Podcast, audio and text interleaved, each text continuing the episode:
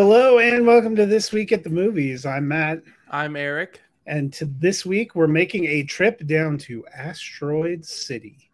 Uh, that's right, we're going to be talking about Wes Anderson's latest film and some of his previous films and how we might feel about them. Uh, but the first up is Asteroid City, and it is just about uh, what you would expect. Uh, a lot of famous faces, including uh, Jason Schwartzman and uh, Tom Hanks, actually, in this one. So Steve Carell. Quirky looks, a unique location, some interesting dialogue, and some interesting story beats. Eric, did you enjoy your time in Asteroid City? Yes, I enjoy it, it it's piece by piece. You know, I'll, I'll, this feels obviously like a Wes Anderson movie. You know what that means after watching a couple of his movies. And um, he's very comfortable storytelling like this, but this is very distinctly chopped up into sections and pieces and scenes and and people and specific moments and quirks and it's it it never I never fully get the sense that everything is flowing towards one particular direction. You're just watching bits of of of the lives of a few people that all happen to be grouped into this one event. And it's interesting seeing the way that he put everything through lenses of a stage production. As I understand it, they really built that town, you know, with the gas station and and with the landing site and with the you know few different buildings that are in asteroid city they're all built in this squared like area and whatnot. So there's this uncanny sort of feeling with the way that they make the colors look that you you know you're in a you're watching a play that people live in you know? And so yeah there are so many decisions to just chunk things down that i feel like i you know i there are definitely things in this movie that i really really like and then as a whole they sort of don't matter. Like bryan cranston i thought was phenomenal as the uh the sort of narrator or host of the movie that never technically really plays a part in the story. So it's it's just bizarre. I, I, I steve carell as like that bizarre I, he there's something seedy about him, but you, you never really understand what exactly is seedy about him, other than him being kind of like materialistic and you know. eh, But he runs this hotel, and I don't know, just the, like there are so many enjoyable little things to different characters. I really liked Adrien Brody, even though everything about his part felt like a bit part, and Edward Norton too.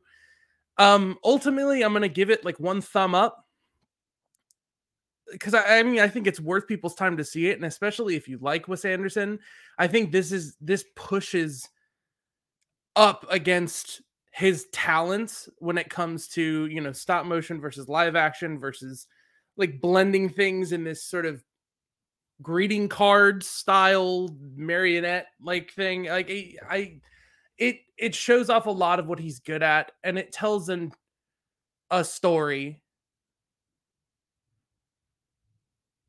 and that's all I can say. Yeah, I'm with you. I thought it was beautifully crafted. Um, production design, everything that goes into, uh, you know, the costumes and stuff. It, you mentioned Steve Carell's character, just completely strapped at all times for no apparent reason. Tom Hanks' character, actually, ironically, too, a couple of different people in the movie. You know what you're going to get in terms of some quirky dialogue and quirky approach to romance and and things like that you know may not be what you're expecting but it's not like you know star wars episode 2 where you wonder if the writer had ever even seen a woman. Um, but you know if you've seen the trailer for this you have an idea of what movie you're going to see. That trailer is completely wrong in terms of the overall it's not wrong in terms of those pieces are there but how you view them. They make a narrative choice here, and that's what I've been struggling with. There, I really liked the production and the construct, and I thought the way they executed it was well done. I was disappointed by a choice of how to present the narrative that took me out of what I thought I was going to see. And that to me is what keeps it from being something that I found more charming and endearing. I went back and forth with a lot of different thoughts about scores and where I'm placing it. The technical aspects and the artistry are so strong here. But that choice, which you know I won't ruin here because it you just you don't see that it's coming doesn't totally work for me and i don't think actually totally works for the way they they have it laid out because the the area and the specifications and where they're going wouldn't actually fit in what they tell you it is okay i'm starting to get a little bit lost myself, like understanding. So, are you talking about the way the story is framed, throwing yeah. it off, as opposed to just had the events, the events being straight up the events of the movie happening to characters? Yeah. Okay. Yeah, I I would have preferred that, and so you get this opening when Bryan Cranston tells you all these things and how they did all these things but then when you switch to the um, execution of those things, it's not believable that it's all in the location they tell you it's in. And well, and on top of it, like it's it's it is a weird choice, and, I'm just I'm just gonna like vaguely say the the choice that they make firmly plants you. And this is why it's hard to digest the thing as one story with like a point is this is firmly just put you away. It's like this is just this is just a play. This is just a movie. Okay like it, it's con constant reminder especially with a particular thing right in the third act um which are easy to tell because they cut away from the movie to tell you what act you're in and where you are you are distinctly made aware that the story is the attempt to tell the story. And that see, I, it's hard to get emotionally invested in the story being told because they're constantly trying to make it some sort of thoughtful, creative point that that's not the whole thing. It's really about the fact that it's being told that's really important. And like trying to stretch your brain about like, uh, okay, I'm gonna go way far and and go for a stretch that probably will land flat on its face.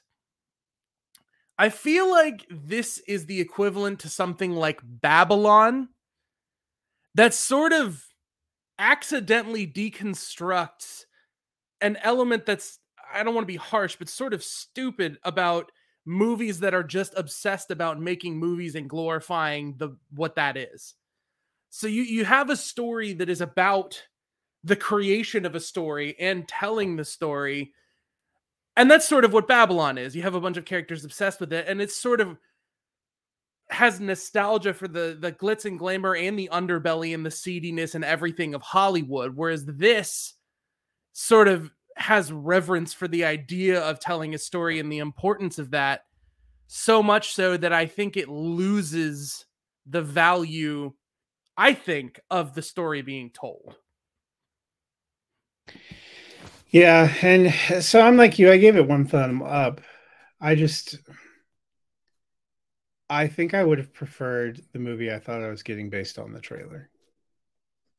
And I, and what's a shame is I actually think this is one of the best performances from Jason Schwartzman, who has, but the way they put in asides and jump out of it I it just you're right. It dampens the emotional impact and the weight, I think, of the story in a way I was not expecting. And that's really the difference between it and some of the the best to me of Wes Anderson's stories. This one was a little too quirky in its idea.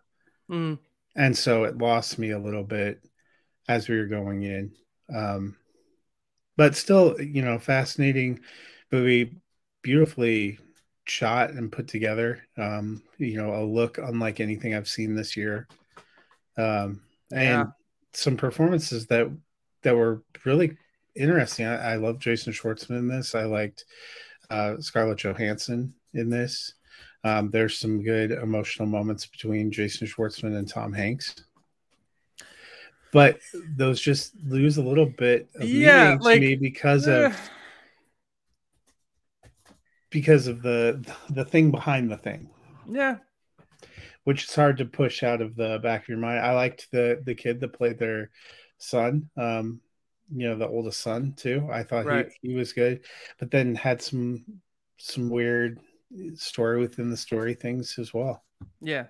It would be nice enough to see a story about like a coming of age romance with a kid who's great at a science fair. You know, I don't have to know about I don't I don't have to know about the understudy of it all. Yeah. Um so an interesting movie and that brings us to you know maybe a little bit of a discussion. Uh, apparently the official stills from this movie they wanted you to really know Tom Hanks was in it. Oh yeah, uh, because all of the stills are, you know, most of them have Schwartzman, which makes sense, but almost all of them have Tom Hanks. But there is the man on the left, Wes Anderson, whose um, vision has carried behind a lot of quirky films since uh, the late '90s, uh, doing movies like Rushmore. Um, you know, he's done French Dispatch was his last one before this. Grand Budapest Hotel, Moonrise Kingdom, The Royal Tenenbaums, probably one of his early uh, famous ones. He, he's done a couple of stop motion, as you mentioned. We got to see a little bit of that in Asteroid City with Fantastic Mr. Fox and Isle of Dogs. So I'll put it to you, Eric. What's uh, what have you thought about Wes Anderson? And do you have any of his films that have stood out to you more than others? I I have really enjoyed everything I've seen of his. I haven't seen The Life Aquatic uh, with Steve Zissou. I haven't seen Isle of Dogs, and I haven't seen Moonrise Kingdom. Oh, you haven't seen? I have not seen the Darjeeling Limited, and I have, uh, mm, and I also haven't seen Rushmore. so uh, it's probably a, a, sh- a shorter list what I have seen than what I haven't seen of him, because I've never actually gone out of my way to look up and like and like find thing his work and like catch up on it in any s- substantial way. And but but the grand budapest hotel hotel is like a favorite. Um i love the royal tenenbaums for the fact that it made my father so upset that he actually went beyond wanting to walk out of a movie and stayed in the movie because he felt like it was a trick and something had to change and get better so that he couldn't get his money back. The movie was so to him bad. And because he still couldn't look around uh, like work it around in his mind he bought the criterion a guy who doesn't collect movies. Like he doesn't it, it's this hilarious story to me. I've i've seen royal tenenbaums enough to know that it's like fun, quirky, and it's very like dry and comedic and whatnot. But the impact that that had on him is a story that I will never stop, you know, being fascinated by because it's it's I don't know, it's so bizarre. Um, I I like his tendency to stick with performers that he really likes, the way he cultivates uh admiration from actors and the way that he, you know, builds casts that are really impressive but manages to use them in ways that each person is is memorable in their own way. Um but i would just say the grand budapest hotel feels like a story that is appropriate for the vision he tells it with. And fantastic mr fox is very much the same way. That feels like a, a child's sort of storybook like a pop-up book being brought to life and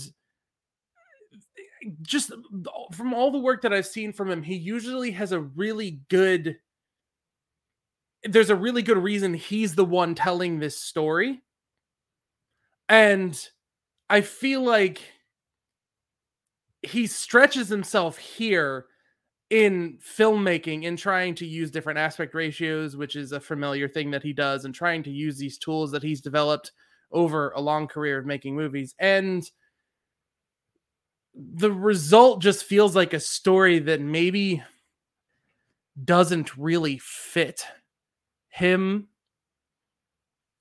which is weird to say because it has like it's he helped develop the story he helped write it he has it all over it but it wouldn't be the first time i'd seen that where i feel like somebody puts all their effort and thought into a story and then it's like you know this this is i don't know I, I'm not going to rank this at the top of the movies I've seen by him. I think Grand Budapest Hotel is my favorite, but I would say it's yeah, definitely again not not not bad, but I can imagine someone like my father sitting in the theater and just like every time things go black and white, him just like getting really irritated and grinding his teeth.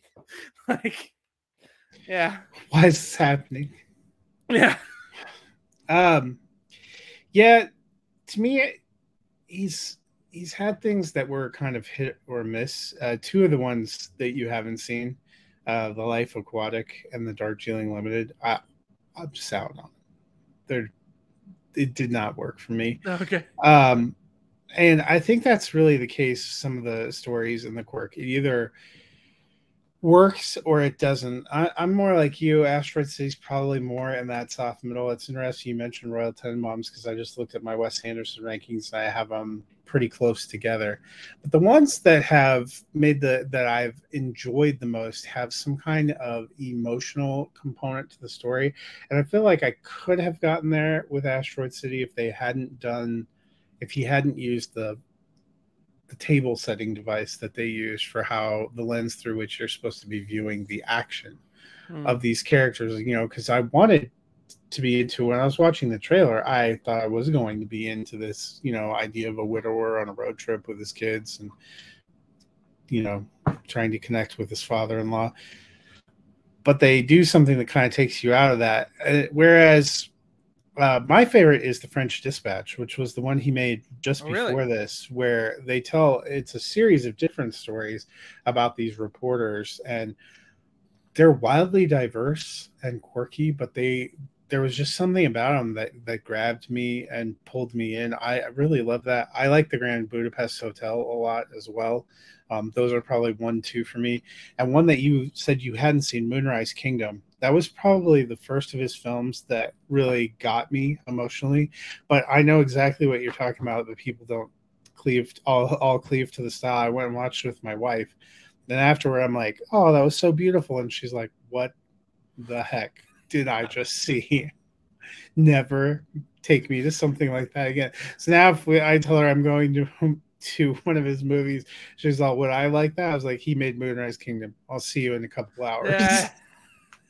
so, uh, but you know, I I appreciate he's definitely got an originalness to his style, to his characters, to what he's doing, and people must love working with him because he has these incredible sprawling casts. Even in Asteroid City, there's a kind of secret cameo there at the end that they haven't had, and even you mentioned Bryan Cranston. He's not even built in in this. He and mm-hmm.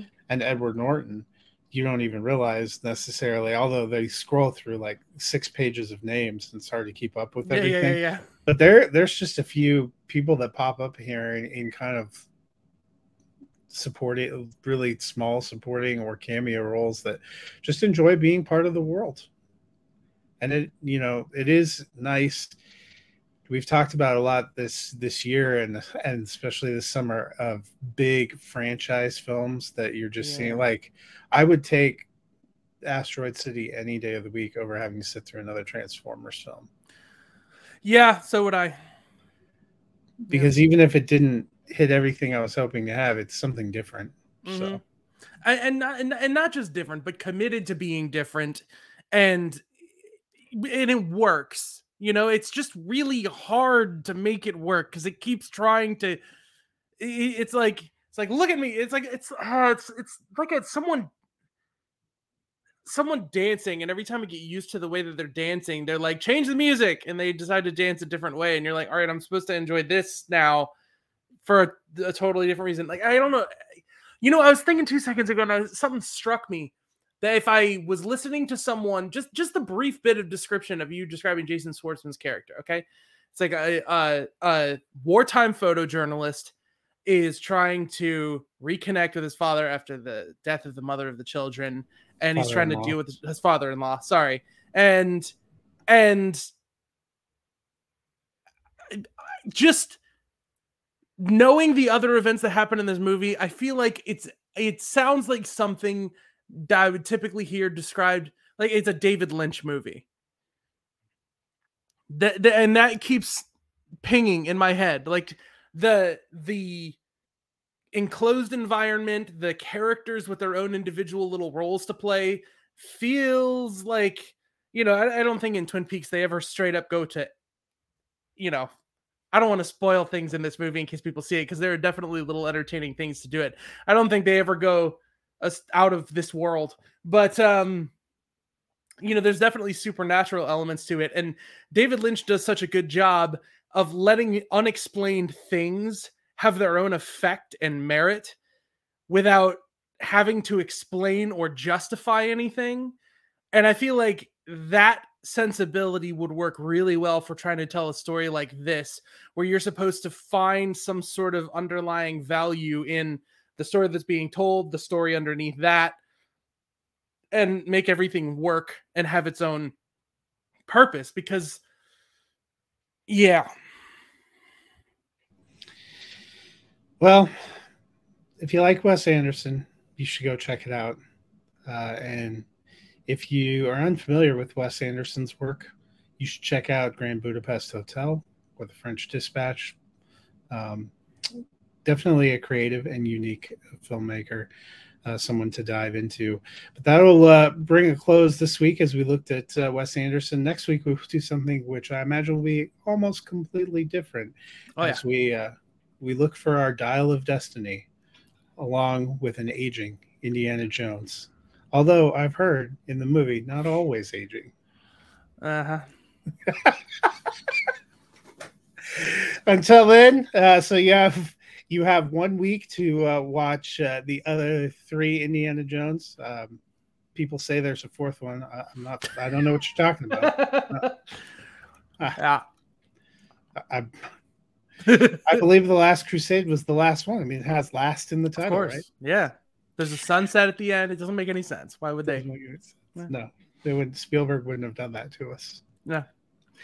Uh, just kidding. There is sadly a fourth one. Let's hope this one rises above that level. Yeah. But we will dive into Dial of Destiny, which is the last big tentpole release of the first half of 2023. Where is the year going? Yeah. Uh, until next time, we will see you at the movies.